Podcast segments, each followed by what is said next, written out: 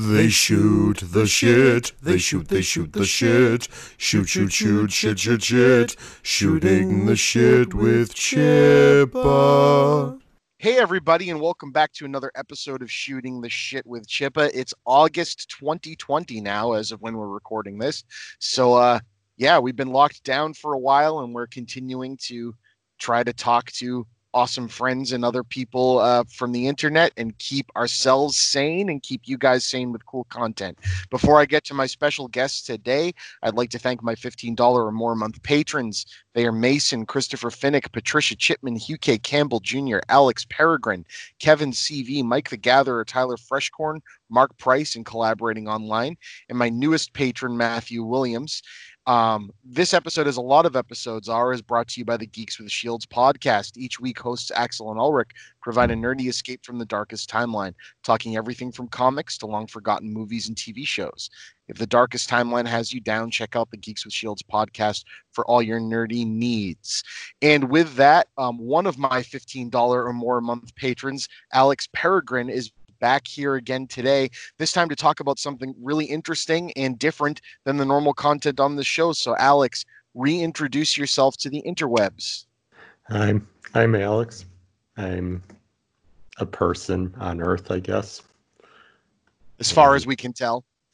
Yeah. And so what I'm going to talk about is back in 2007, I went on a trip with an, or, an organization called Birthright Israel. And what they do is they sponsor trips for young people to go to Israel, take a cultural heritage tour, and talk about issues. That's fascinating. And I, like I've told you before we started recording, I've had a few friends um, from high school. Uh, I went to a Catholic high school, um, or at least junior high and ninth grade, and got myself out of there because of um, issues with the education there. But we did um, some art projects and some co-sponsored get-togethers with kids from the Cohen Hillel um, Jewish Academy um, in the uh, neighboring town of Swampscott. And so a few of my friends from that um, have taken this similar trip, and I you know, when you're a 17 year old and someone says it, you don't go, oh, let's sit down for an hour and talk about it. I want to know.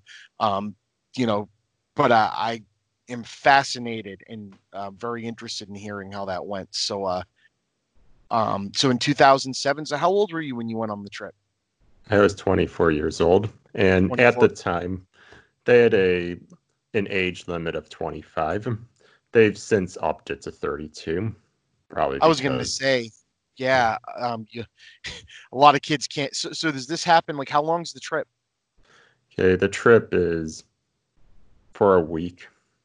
And for a week. And is this a um is this a like a I, I won't call it a requirement. Requirement sounds wrong, but is this like a a common um trip? Is this like a every every um child brought you know that you know, it, or is it like a you know more popular thing recently like how does it how does it work out like that so I'm not sure about the details of who gets chosen to go on the trip. I kind of get the impression this is probably a middle class and higher thing rather than necessarily an access to everybody.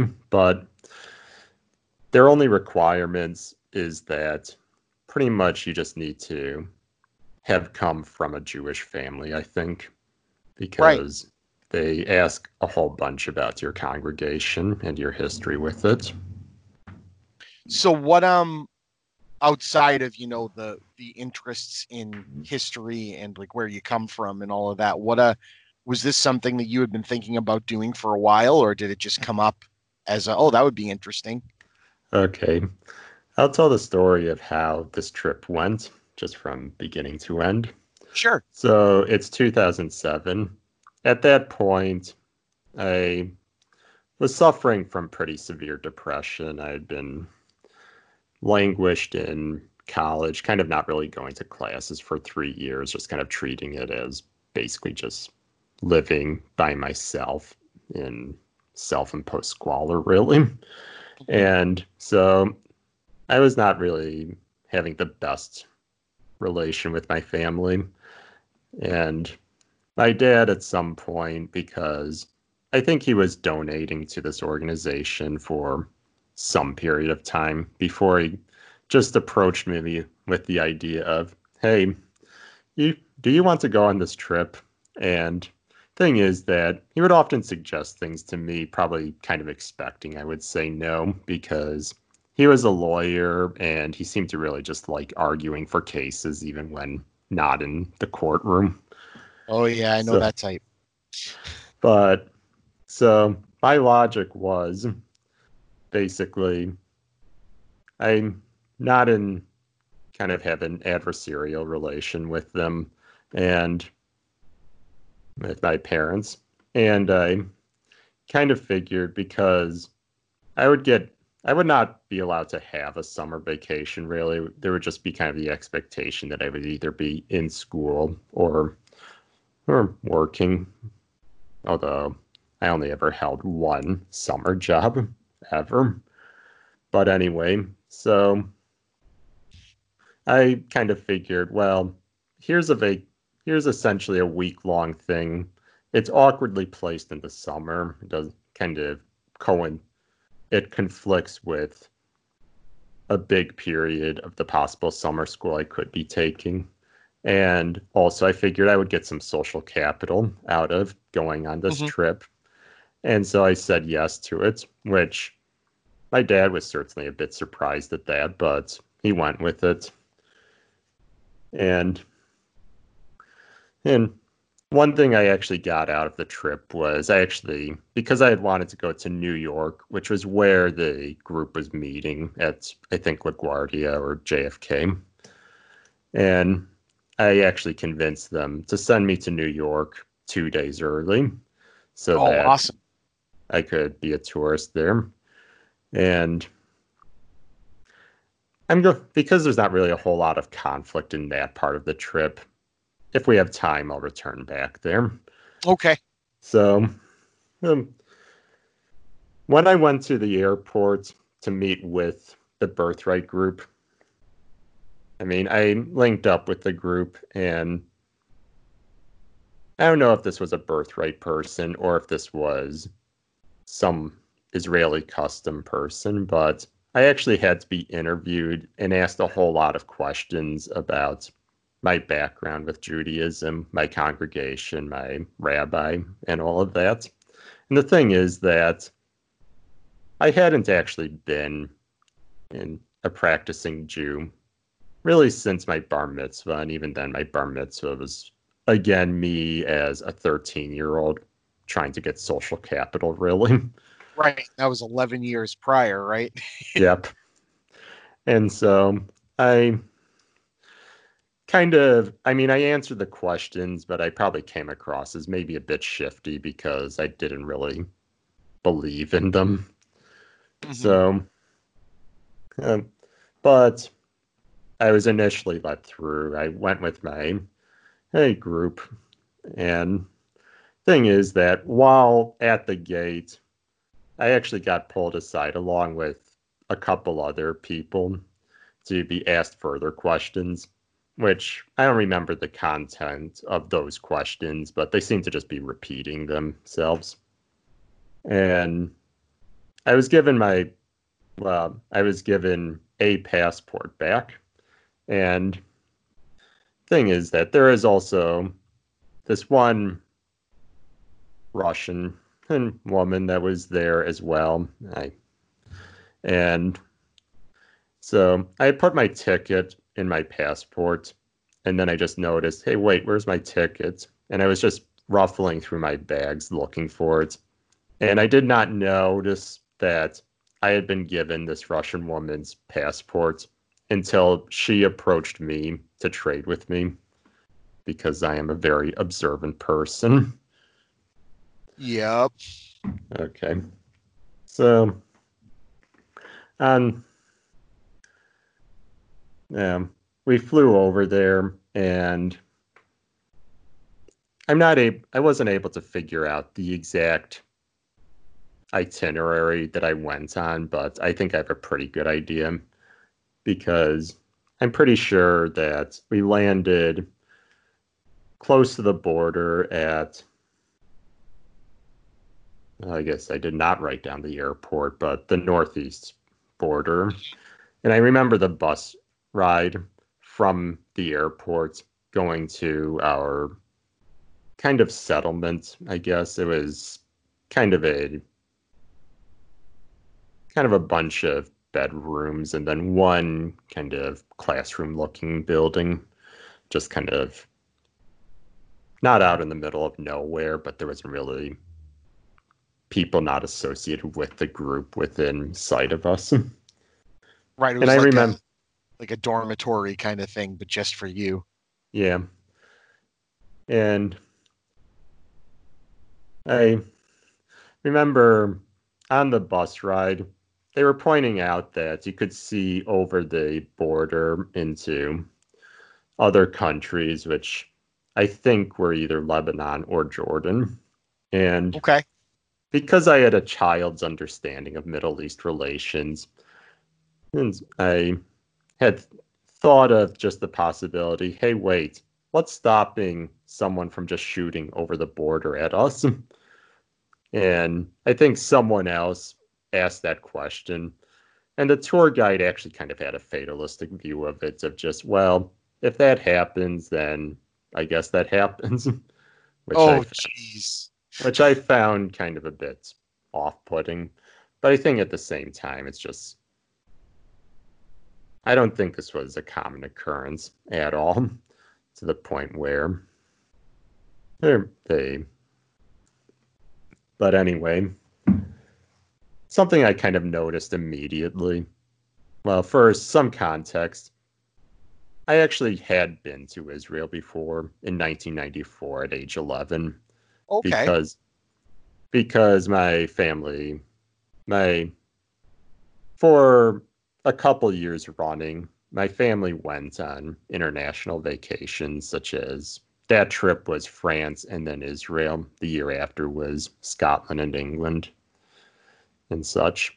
But this was certainly my first solo trip pretty much anywhere and definitely my first solo international trip solo in just the t- sense that I don't have my family with me. right. But anyway, Israel, due to its climate, has kind of this really oppressive heat to it that just kind of saps your energy. And that's so something I and many others felt were just kind of basically if we weren't actively doing something, everyone just wanted to sleep. and so, just to get kind of a sense of, well, actually, I wrote these notes, but already I'm realizing I have skipped details. Okay. It's okay. Something that I had thought of making a priority for this trip was because I was just kind like just kind of a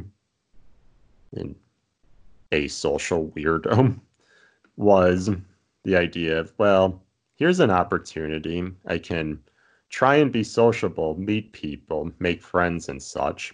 And because I was a 24 year old child I thought that part of that also meant that I had to basically present myself better than I usually did. So I actually, I don't know how I actually got these through customs, but I actually brought a bunch of grooming products with me. But anyway, hey, I had thought I would do that, but then just due to me having social anxiety and such, I ended up just sitting in the back of the bus and just playing my Nintendo DS for a lot of the trip. yeah. That's what I'd be doing. Yeah. had the new had the new Star Fox game for it. It's the one where you have to use the stylus to control the direction of the Arwing. Yep. But so anyway, we took the bus, just went to the settlement or whatever. And I think the settlement was close to a small village because I'm pretty sure that we did actually tour that. But not really tour so much, just kind of bring a bunch of bring a bunch of teenagers and early 20 something teenagers and let them loose on place. but anyway, the next day we were going hiking and minor mountain climbing, not really Mhm. ones that required ropes and such, but still having to scale cliffs, uh, scale eight foot cliffs or something. And one thing I, uh, something that became immediately apparent is because this is close to the border, there were anti vehicle minefields just everywhere Oh, and they were labeled. They had fencing labels, and they gave out maps of where these are. And I was kind of initially confused at the idea of what's the point of a minefield if everyone knows where it is. But the actual reason for it is just to control, in a land invasion, control where they can come from. Yep. And someone, I think a tour guide actually mentioned in just the question of what happens if we step on them. And they said, well, it is calibrated to just detonate at vehicle weight, so you may or may not be fine. But occasionally a cow wanders in there. And oh guess I- boy. and I guess a cow is just heavy enough. Yep, an ex cow, as it were. Yeah. so the now that morning again because I had really dumb ideas about how to be sociable. I had skipped breakfast because of wanting to just preen myself.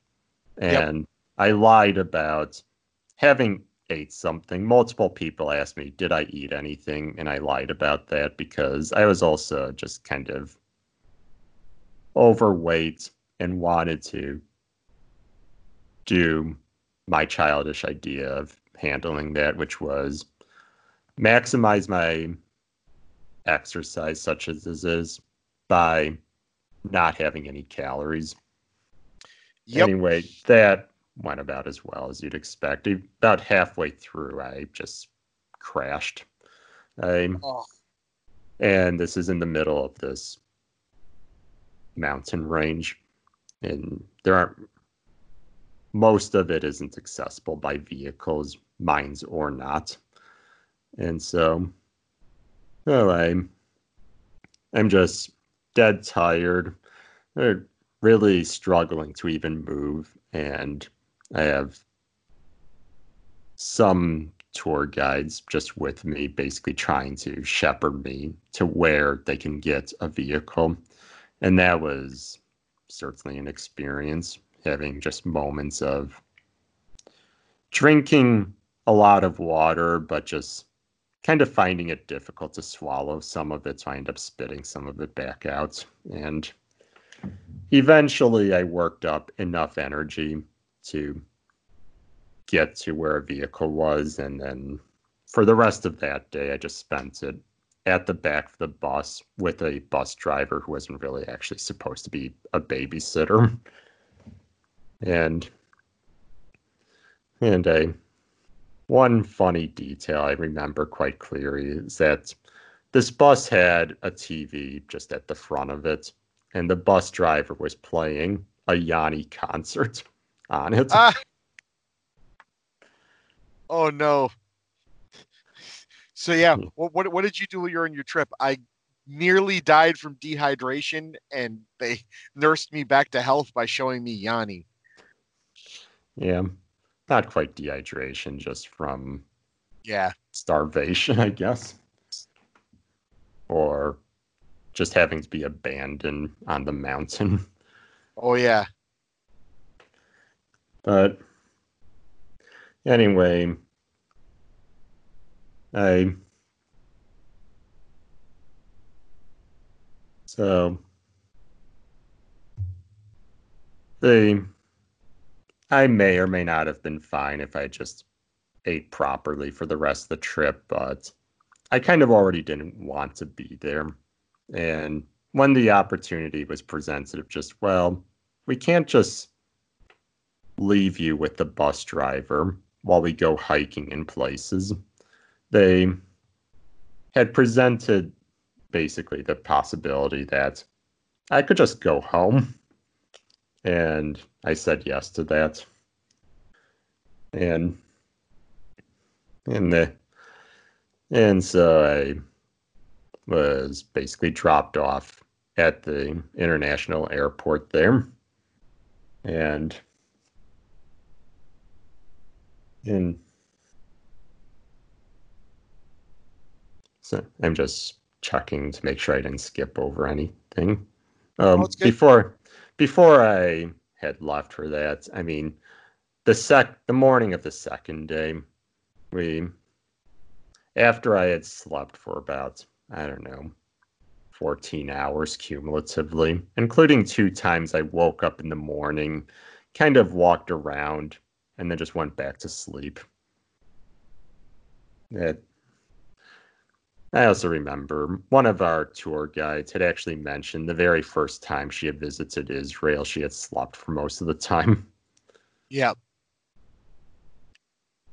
So um, we had kind of this round table thing in the classroom looking building. That was, I don't remember the exact content of it, but it was something about Judaism as just kind of people's experiences with it. And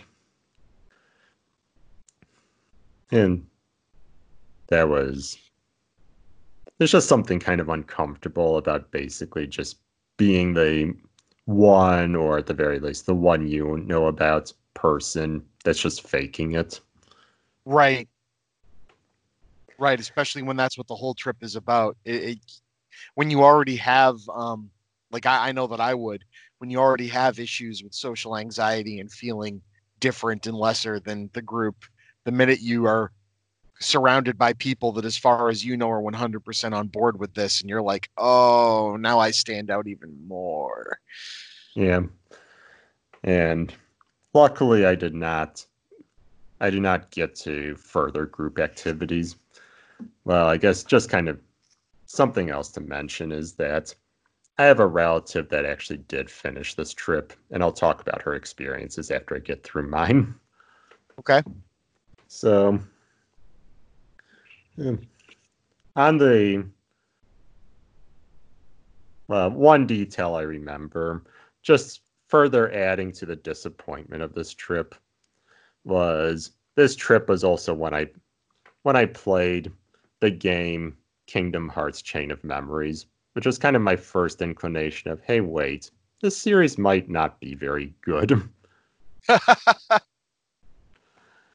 but and I just kind of remember sitting in the airport playing that, just kind of feeling, you know, I am really miserable right now. but but anyway, the flight back to New York, there were multiple babies on this flight. Also, something else I noticed was just that there are a lot of, I think, Hasidic Jews on this flight. Mhm. And, but anyway, there were multiple babies. And by my perception, it kind of felt like they were tag teaming each other to who is crying and being fussy. Just kind of the idea that one of them, their lungs are about to give out. They're crawling to the side ropes. Their buddy is there with their hand out, and then they high five. And then when that one starts screaming, I did not get any sleep on that flight. Oh, So I, I arrived back in New York and I just had my flight back to Chicago. Oh, it's in New York. It's I think I arrived at 6:30 a.m. or something. And they did not have enough customs agents in. So I had to stand in this crowded room with no access to a bathroom or water or anything for at least half an hour. And and of course, it's one of those things where in the context of this pandemic, it makes you thinking back on it even more anxious because there was also no room to not be breathing in five other people's coughs. Oh yeah. but eventually I got through customs and I had a flight with Southwest Airlines, which seems like product placement, except it's definitely not going to be shortly. so on the flight, about an hour into the flight for Southwest, we the captain on the intercom tells us, so there's an issue with the plane. I don't remember if he was specific about it, but he said we have to make an emergency landing. And immediately after saying this, banged the airplane in one direction by what felt like 70 degrees. Oh Jesus. It maybe it was just my perception of just being told, "Hey, there's a possibility we may crash," and then doing a really eh, aggressive maneuver right after that. But anyway, we landed at Pittsburgh Airport, and I remember while we were landing that at the runway they actually had fire trucks and I think ambulances fi- follow us on either side along the runway, which I think is a standard procedure just for. It is, but yeah, that I already have an aversion to flying, so that would have set me off. Yeah. And so we, I think at that point it's about 9 a.m. or so. And so we end up in this airport. This airport, by the way, at least summer of 2007, it felt as though there was just nobody using it. There were other flights there, but we barely saw people, at least in that wing of the airport, going on flights. But they had a food court with a Sbarro's pizza. And I had gone there myself just to buy some, but it turned out the air crew was buying everybody pizza. So I got them to just add my order onto the order for the entire group. Cool. But then they explained the situation, which was the hydraulics were not functioning at full capacity. And they need to wait for basically load the parts onto an airplane, a Southwest airplane or otherwise, that was going to Pittsburgh, which that aspect was going to take a few hours. And then the air crew in Pittsburgh would have to then install the parts on our plane, and that would take a few hours. And they were really cagey about the possibility that since the Pittsburgh airport at that time was closing at, I think, 9 p.m., they did not seem to really have a plan for what would happen if the airport closed. they certainly did not explain, well, if the airport closes, we got you cheap rooms at the Marriott or something. It was just kind of, well, hopefully we can get back on in the air before the airport closes. Now, um, this airport, the seats have those armrests on them, which is I don't know if this was the logic for this airport, but usually armrests in chairs and benches are an anti-homeless thing to prevent people from lying down. Yes. And so I could not lie down in those chairs.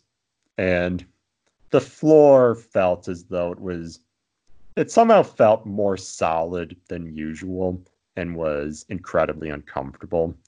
At that point, I had been awake for 18 hours or so. I had been Oh, awake the entire way from Israel to. Hmm, and I also think that I might have actually left at night in Israel, which I don't know how that lines up in terms of time zones, but certainly I think I was awake for much of the day before even getting on the flight to New York.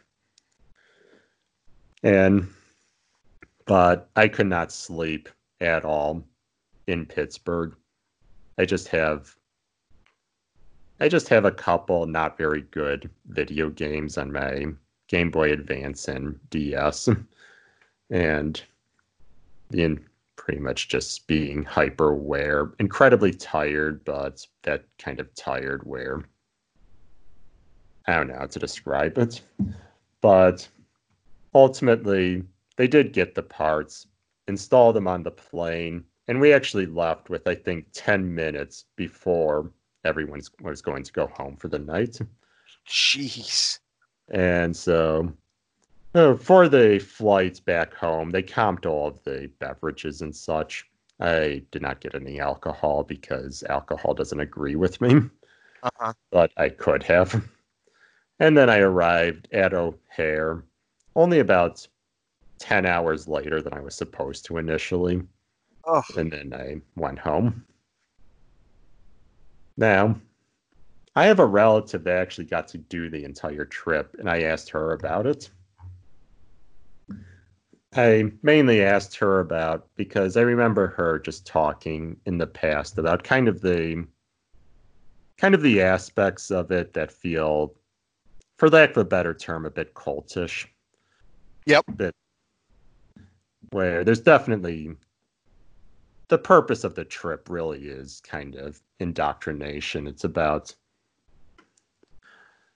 well, to put it bluntly, it's about getting a bunch of Jewish people that are definitely Jewish together and encouraging them to fuck. Yep. They talk a lot of so um, she she talked about how one group exercise they did where I think they had group exercises just every every day and I only went to one of them. One of them they would ask the group a question and have the group members go on either side of the room for yes or no. And the questions were all along the lines of things such as Would you be willing to marry a non Jewish person? The thing is, doing it that way, you get to see who said no or yes to that. And the whole point of dividing the group that way is to essentially just basically most of the people there are probably going to answer yes, whether or not they feel that's what they would actually, well, would answer no to marrying a non Jew because that's kind of what they expect they have to do. And the whole idea of just essentially whittling the group down to where one person is the out person of that. And the whole yep. idea of just having your peers just kind of staring at you in well, most of them are just kind of don't care, but certainly the tour guides are applying peer pressure there. And wow, just asking questions such as, is would you be willing to raise them in a non-Jewish household or a secular household, or a, or if you marry a non-Jew, would you be willing to bring them to Christian or otherwise things? And and I mean, she was she answered honestly, which meant that she was the out group quite yep. a bit. And then for the last day, when they bring all of the tour groups together, I think each tour group is about 30 people. Each tour group fits in a school bus, just a standard school bus. Yep. They and they had the director of it, I think the director, basically give this entire speech. And the way that she imitated it seriously sounded like, I don't know, Nickelodeon game show host. I can't I can't replicate it. But uh, just this old guy that's just talking to the entire group about the importance of procreating, bringing the population up on the Jewish, talking about how Jews are dying out and we need to combat that and all of that. You're our saving grace. Now Yes. here's a whole bunch of alcohol and some rooms. No questions asked. Yeah. Condoms are provided, but they all seem to have holes in them or whatever.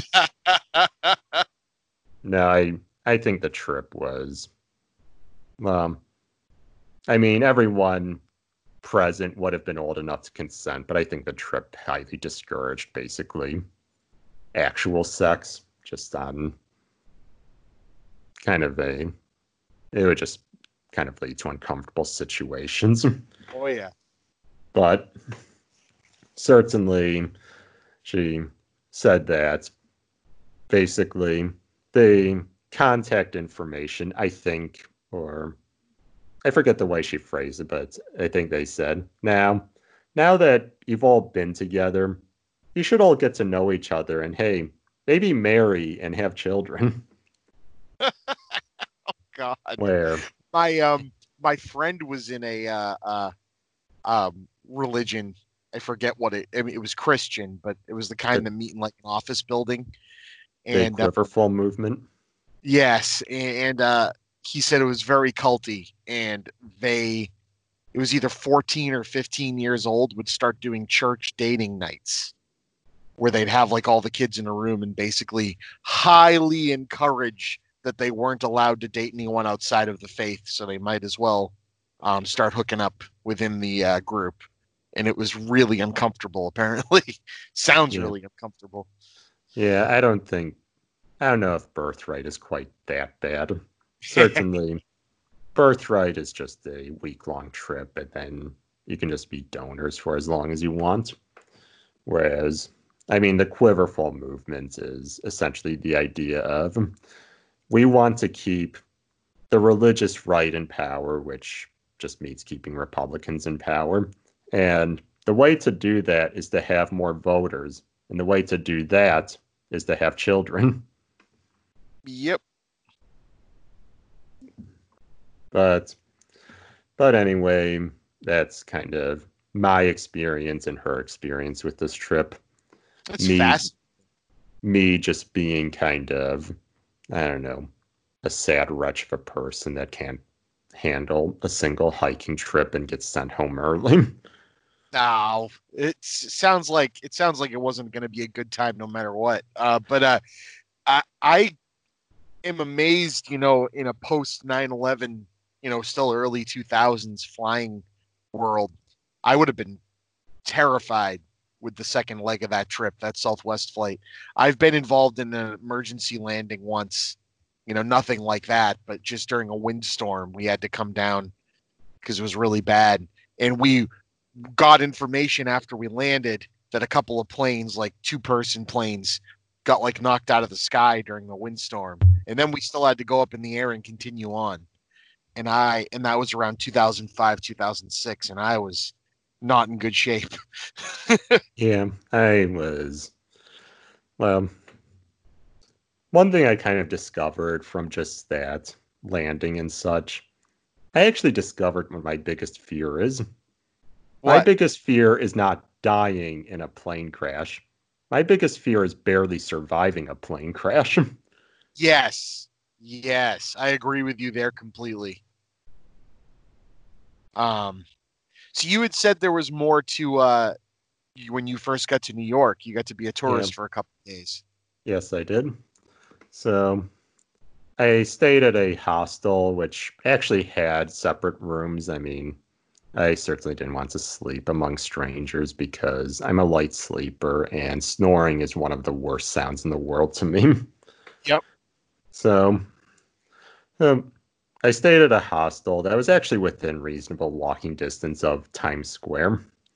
Nice. And this, I mean, 2007, I don't know if he's still, well, I mean, not in the pandemic, but even just recently. I don't know if he's still present, but the singing, the naked cowboy was there. Oh yeah, yeah, yeah, yeah. Yeah. And I mean, obviously, it's just tidy whiteies, and he's has an acoustic guitar and Yep. cowboy hat. and I think cowboy boots. So I got to just witness him for a little. I didn't really interact with him, I don't think, anyway. I, re- I met with a friend of my dad's, I think a colleague or former client or something, who was living in New York, and we went on a tour. Now, again, me being a dumbass, I had thought, well, I can break in my hiking boots on this part of the trip. Oh no. Yeah. So about halfway through walk I mean we went to the bull statue and we're going to do some other things.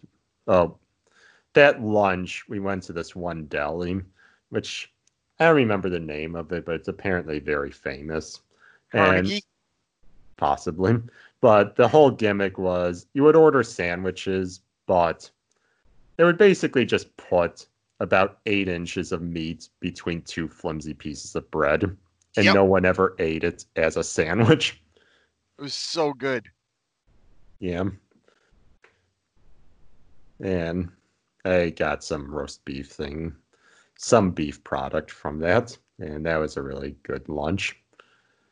But we ultimately ended up going on a one of those tourist trap buses where they have the person that's performing a script of just doing kind of your overly macho New York tough guy thing that probably was even dated back then, let alone Yep. now. And but one of the goals I had was I wanted to go to a Broadway musical, not a, a Broadway play of some kind. And Monty Python Spamalot was playing. Did you go? Yes. Oh, that's awesome. Yeah. I mean, I didn't really hmm. enjoy it because it's the greatest hits of Monty Python sketches. And the thing is that I mean, just kind of seeing the same thing but done in a musical theater style wasn't really my jam. Yeah, And okay. I remember more. I mean, I remember being kind of disappointed by that, but I remember overhearing a conversation just to get a sense of how little the play stayed with me. I remember this conversation of just a dad and his son more than what happened in the play itself, Uh-huh. where they're the topic of basically how to present for job interviews and such, and the topic of shaving for that, and said that you should uh, shave as close as possible to when you have to go, but and the son just said something along the lines of, but uh, you get a really bad five o'clock shadow.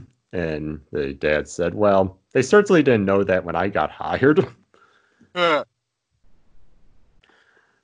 But, but I I don't know if I phrased it correctly, but I just remember I just find it interesting. I remember that more than the play itself. And I remember I remember so little about the play that when I got from the library the soundtrack to it, it seriously felt like all the songs were new.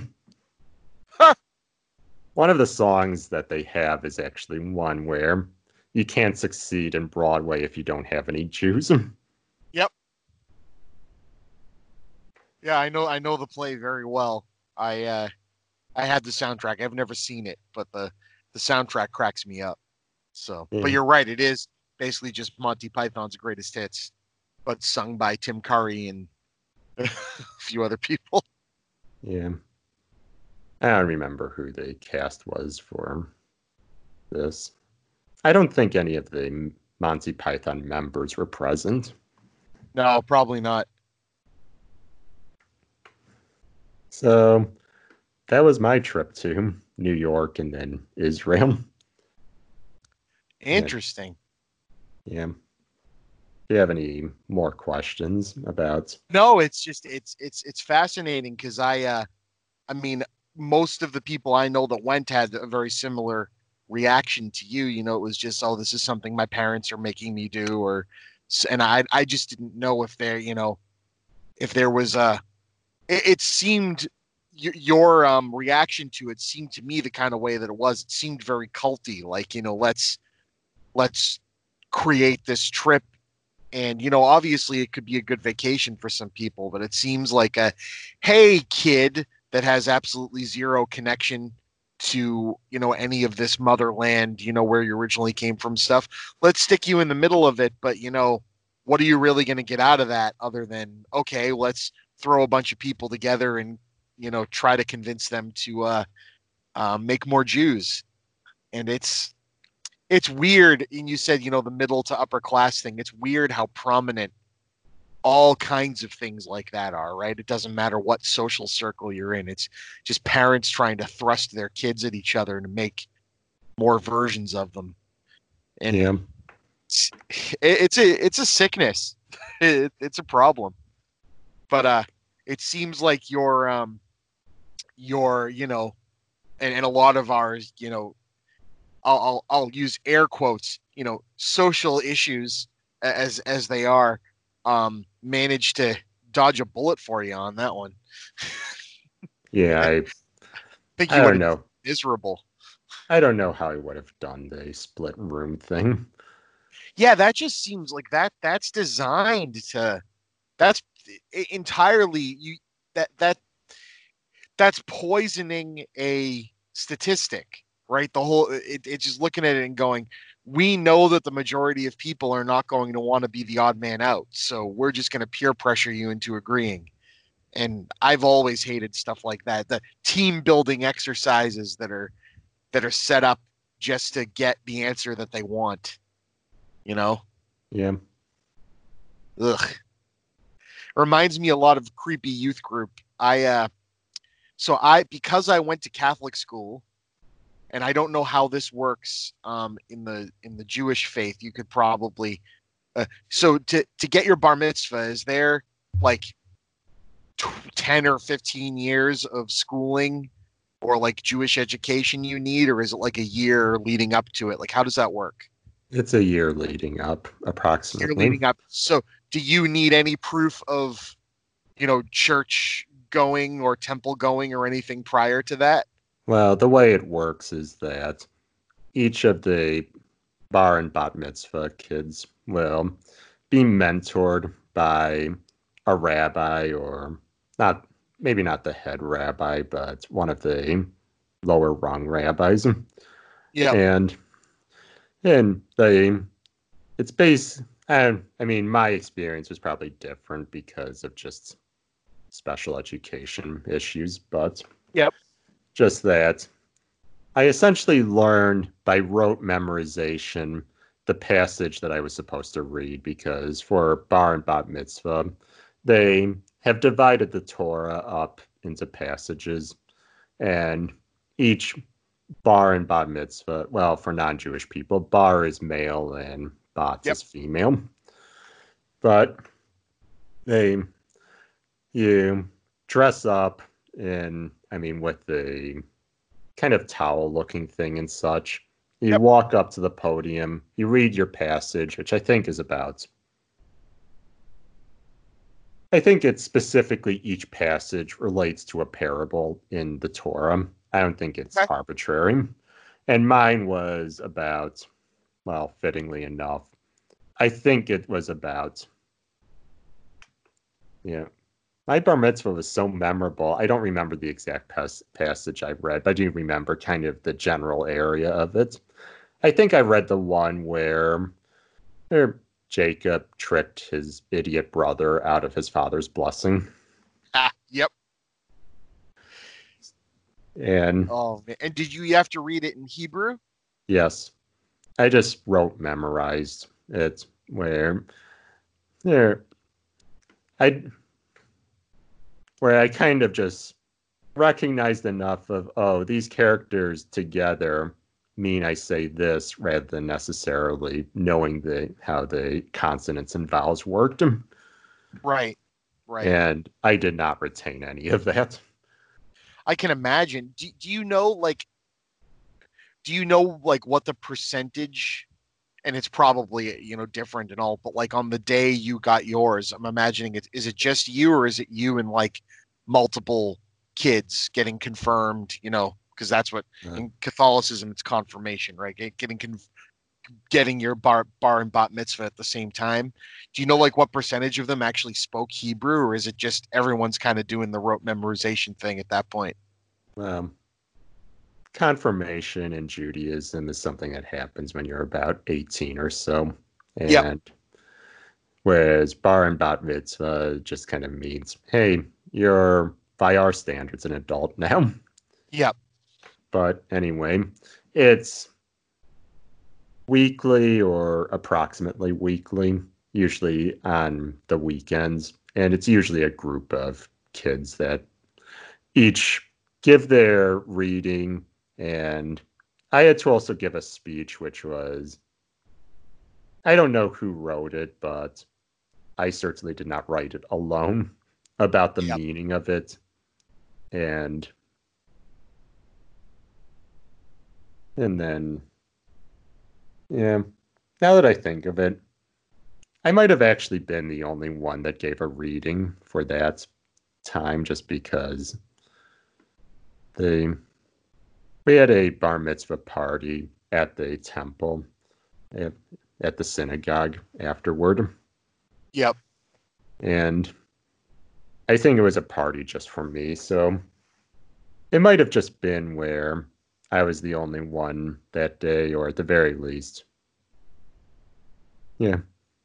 If I had known I would be talking about my bar mitzvah, I would have asked some people about it. But Oh no, it's okay. It it you know stream of consciousness. I just go places. It it it just it reminded me. Your your talk about birthright reminded me. So because I was in uh, Catholic school till ninth grade, and so we took religion class, which was boring as sin. No pun intended for elementary school because it was just memorization, like everything else in elementary school. Right? They didn't really know what they were teaching you, so they just came up with, oh, this is you know what they do this time of year. But in high school in junior high it became theology wh- which i found a lot more interesting because it was more like history than it was about you know learning passages from the bible and what the priest does every day. So so i found that more interesting because it worked in you know other religions that were coming up at the same time and you know what things they took away. And so it was it was very fascinating. But as soon as i got out and you know confirmation came along and it's like okay i guess i'm doing this because i did all the other sacraments. I had to start going to um, youth group which is something they made you do for like four years leading up to confirmation and if you were in catholic school you were uh, uh, you didn't have to go until the year before confirmation so i had to go for a year and let me tell you there's y- y- you feel like it's enough of a cult being an outsider that really isn't going along with it but it's just kind of there. Then you meet the kids that are 14 15 16 17 years old who actually want to be there who are like you know the kool-aid drinking brainwashed type. That's scary. When, when you find like a 17 year old that's been through some stuff and religion has kind of helped quote unquote them and you start hearing their stories it's like i was waiting for one of them to ask me to like drink drink poison and go fly away on a star with them somewhere. It was terrifying and i'm very happy that i got away. Yeah, the yeah, the religious teenagers are just it's just they probably show up in horror movies all the time. yeah and it's it it's a bummer right? Because i or organized religion scares me um for a lot of reasons uh but there are definitely some people i've met in my life where the morals and belief structures leaving out the political and you know people control aspects of it where the stuff actually helps them.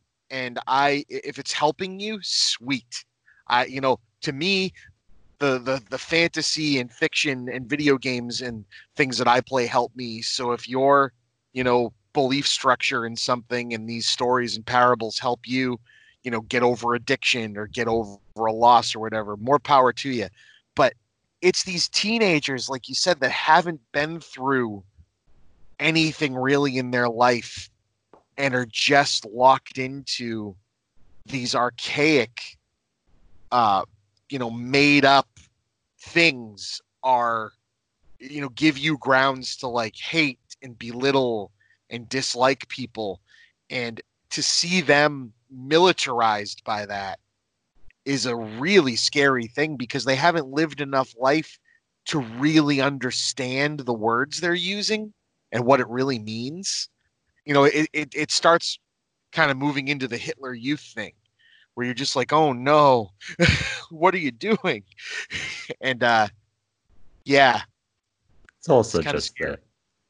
It's also just that religion, as in the old religions, feels entirely antithetical to how teenagers usually act, where not to generalize too much, but most teenagers are assholes. Oh, absolutely. No, that's not a generalization at all. where there it's just kind of the whole well the whole aspect of I want to stand out. I want to be my own person. And what that means is I will take no shit from anybody, which usually just comes down to things such as, oh, um, I have a car now, and everyone needs to hear the music I am playing preferably without. Preferably without putting any padding on my license plate, so every bass kick just rattles it Oh God. It's good to see the teenagers everywhere are all the same. yeah i mean i got to just be really frustrated with the dorm halls at my college Oh yeah. Oh Where? yeah. one thing i wanted to pitch to just the college as an idea declare well, i mean they there are about 12 buildings i think for whitewater including what was called the six pack which was just kind of these six buildings and one cafeteria that were just kind of a bit far away from everything else and one proposal i had was we should separate the dorms into noise and not noise Right? and they declare the six pack to just be where, hey, if you want to hear five different people playing terrible techno music with bass turned all the way up and such, you can live there. But if you want to actually be able to sleep, you can live over there. They're at the, the quiet dorms. And there will be a strike system where if you get three noise violations at the quiet dorm, you are forced to move into the loud dorm.